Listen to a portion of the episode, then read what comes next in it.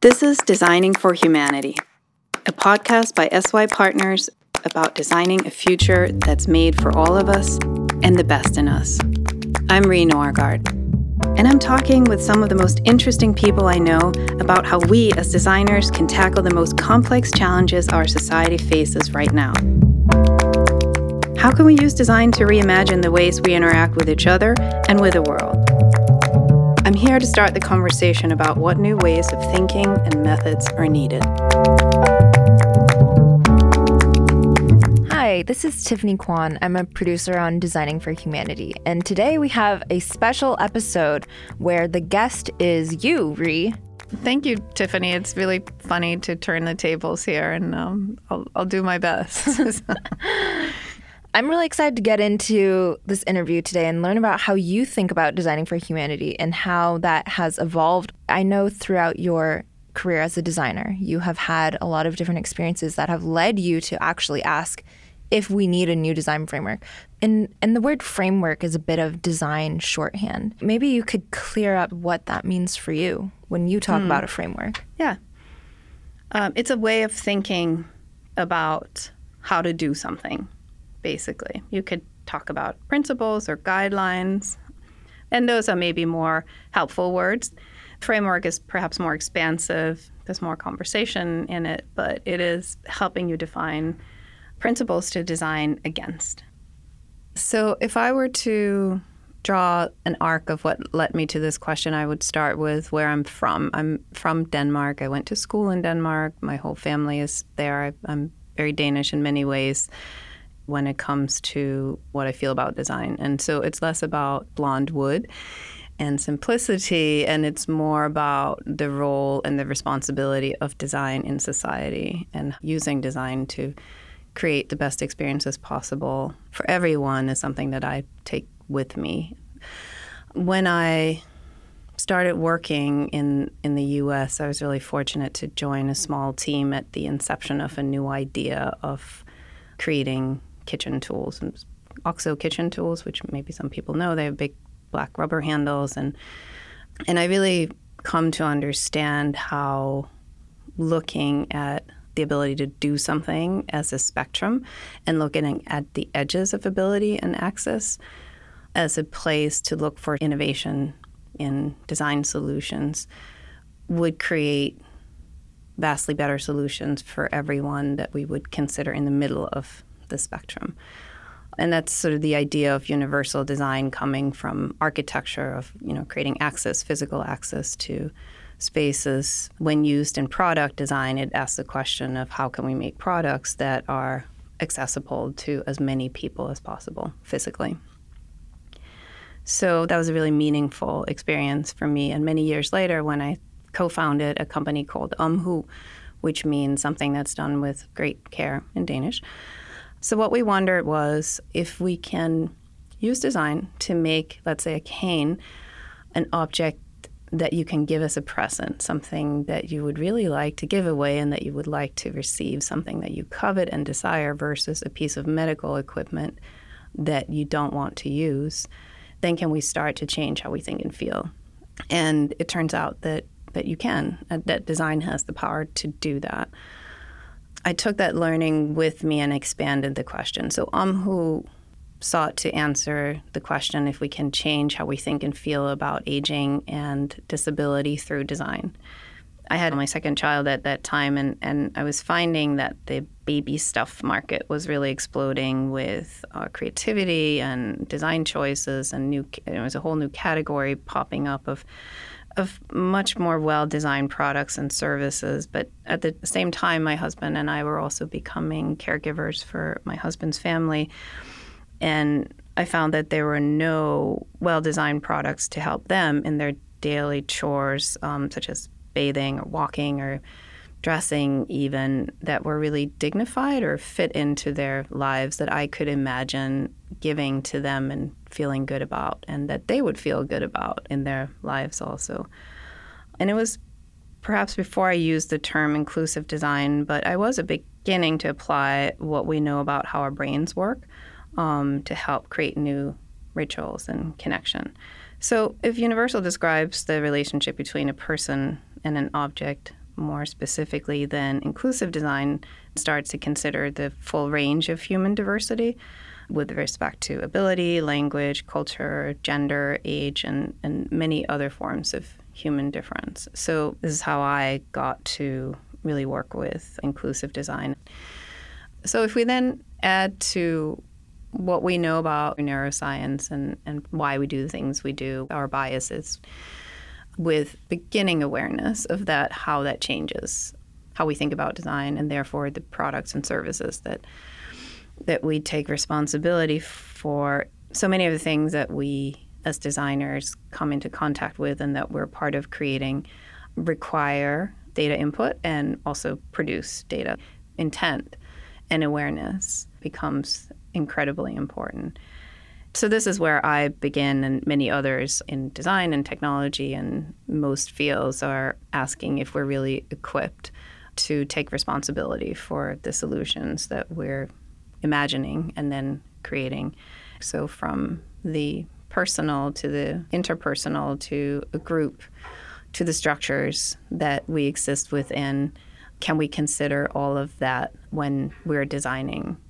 And I think that's where the investigation is going is to, to begin to see how we can answer that for all of us. I am very encouraged by seeing how design is applied and, and relevant. And it's both the ability for designers to participate and to lead in work that is outside of the realm of solving one design problem, but also, I think for me, the recognition that design is a piece of the solution when addressing really big systemic issues. And that's been great to explore. I think one of my favorite things about the conversations is that each of your guests are using design in very different ways. What are your greatest takeaways after speaking to each of them about how they approach design? I think what I have been listening for are the things that motivate us deeply, fundamentally, and how that shows up in the work that we do. Um, and that's different for everybody. Um, but I think that's what I've been drawn towards and, and listening for. And at the same time, also trying to understand or to clarify maybe um, techniques, principles that might apply from one realm, so such as science fiction interface design to painting a picture of a world that we actually want to live in, maybe in when it comes to policy making and, and how learnings from one realm of design can be applied in another, which I think is a continuous exchange and something that is fundamental about design.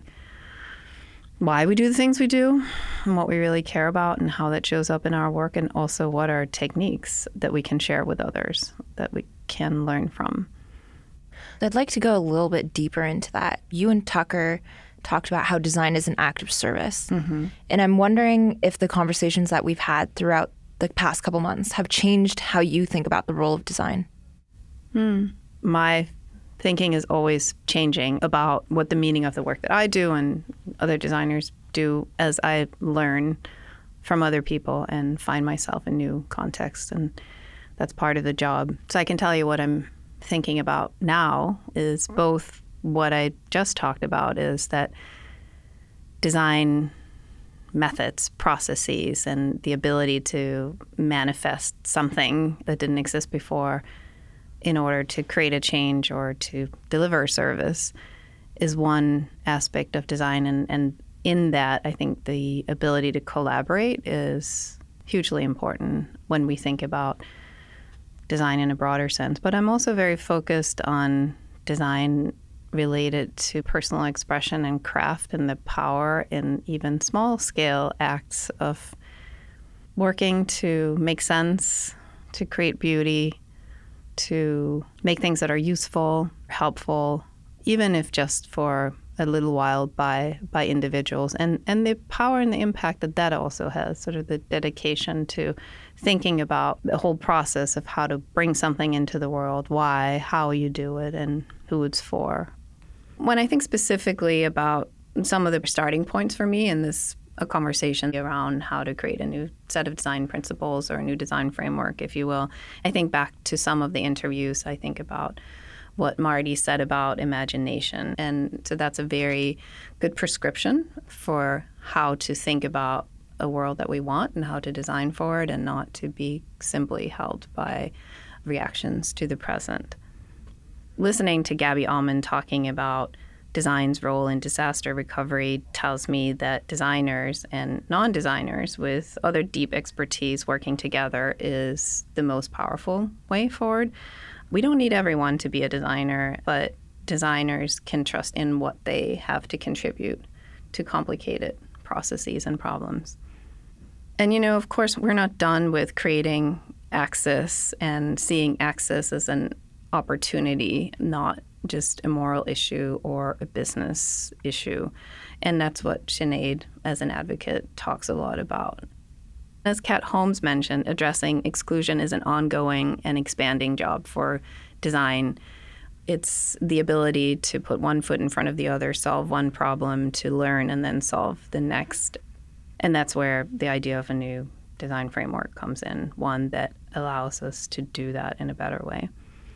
So this is where I get back to answering, I think, your your question about maybe what I've learned and uh, through this series of do we need a new design framework? And I would say yes, we, we need a, a framework that helps us to take into consideration what we know about how our brains work, what we know in terms of feedback on design solutions from the data that we generate, and how that affects the input into design when we design for complex systems. And that means that we also now can look at the structure in which we design and which is many times invisible to us. So any system really, right? So thinking back to the conversations I had, Tucker Viemeister saying design is how we treat each other comes to my mind as a really great expression of the desire to be able to include the entire experience into a design framework. So, when we start to think about a new design framework, one that can work across various industries, various types of challenges, and serve humanity as a whole, mm-hmm. is that possible? I think it's possible to strive for that awareness. Mm-hmm. Is it possible to act on things that will come to light in the future?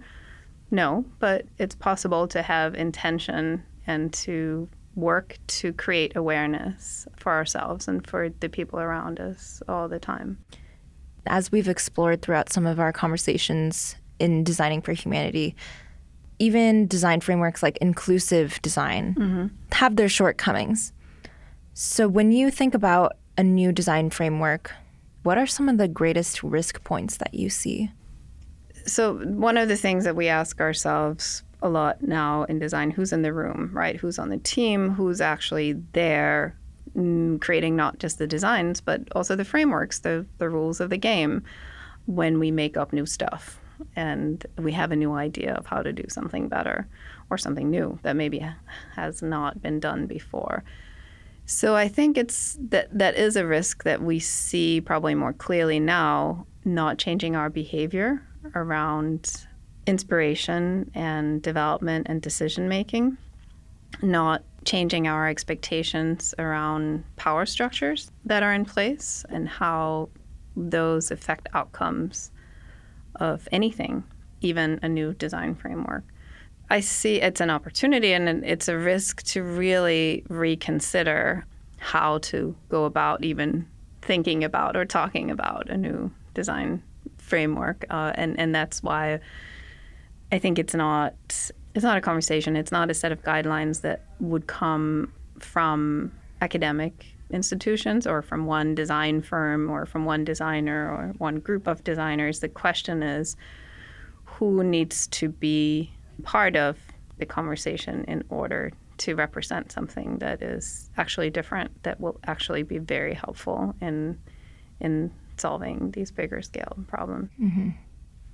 And there's a bit of pre work there as well, yeah. I think, that we have uncovered throughout our conversations, in which it's not just getting a diverse group of people in the room mm-hmm. to have all those different perspectives, but it's also laying the groundwork as an organization or as a team or as a design leader to create a space where those different design voices can thrive and be able to speak up.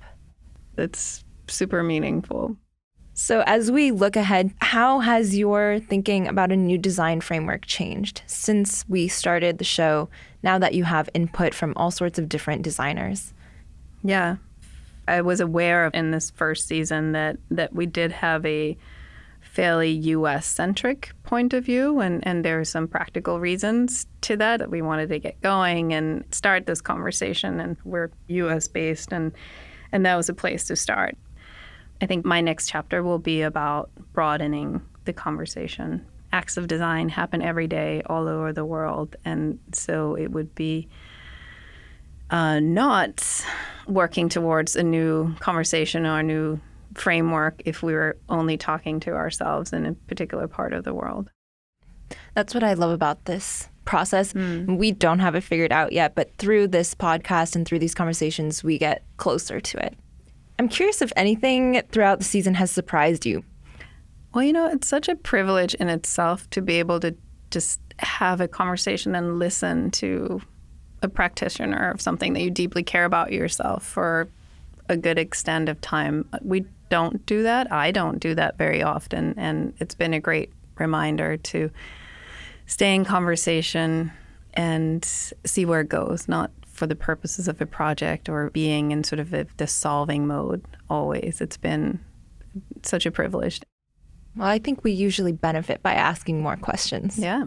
Authentic communication. Why? Why? Why? One question that has been constant throughout every episode is this idea about being an optimist and whether being a designer means that you're inherently an optimist. Oh, no, not that. And so I'm wondering, Rie, do you consider yourself an optimist? What do you think? Uh, well, I'm going to say tentatively that you are an optimist. Hmm. I'm not that optimistic. no, but I think, and that's why I've, I've had the question. It's a little bit of a trick question, actually, because I think that as designers, you have to have a belief that what you do matters and, and that it can change someone's experience, even if it's just an interpersonal way. And I do believe that. I see that and I feel that every day, both from what I learn and from what I can sometimes impart with. But I also believe that design has a role amongst other ways of creating change that is unique but not all powerful. So I have a lot of humility towards my profession and towards the contribution that I can make and other designers can make, and our work becomes much more impactful when we are able to connect with other practices that are not covered by design frameworks, for example. So it's not that I don't believe in the power to change someone's experience through making something that is beautiful, because I absolutely do. I see it as a piece of a contribution towards a larger goal. Well, I think that humility is healthy. I think we start to get ourselves into trouble when we believe that our way is the best way or the only way. So that's great. And what a plot twist. Aha, yeah. well, thank you, Reese. Thank you so much for being here and um, looking forward to what lies ahead. So, since this is truly the last episode of this season, should we thank the team, Tiffany? I think we should. Yeah, let's do it. Jessica Harris is our executive producer. Peter Fidek is our audio producer. Content editing is done by Tiffany Kwan. Julia Steele handles marketing and promotion. Graphic design is by Matt Kay and Laura Vignale. And Charisse Holman is our associate producer. From the team at SYPartners, thanks so much for listening.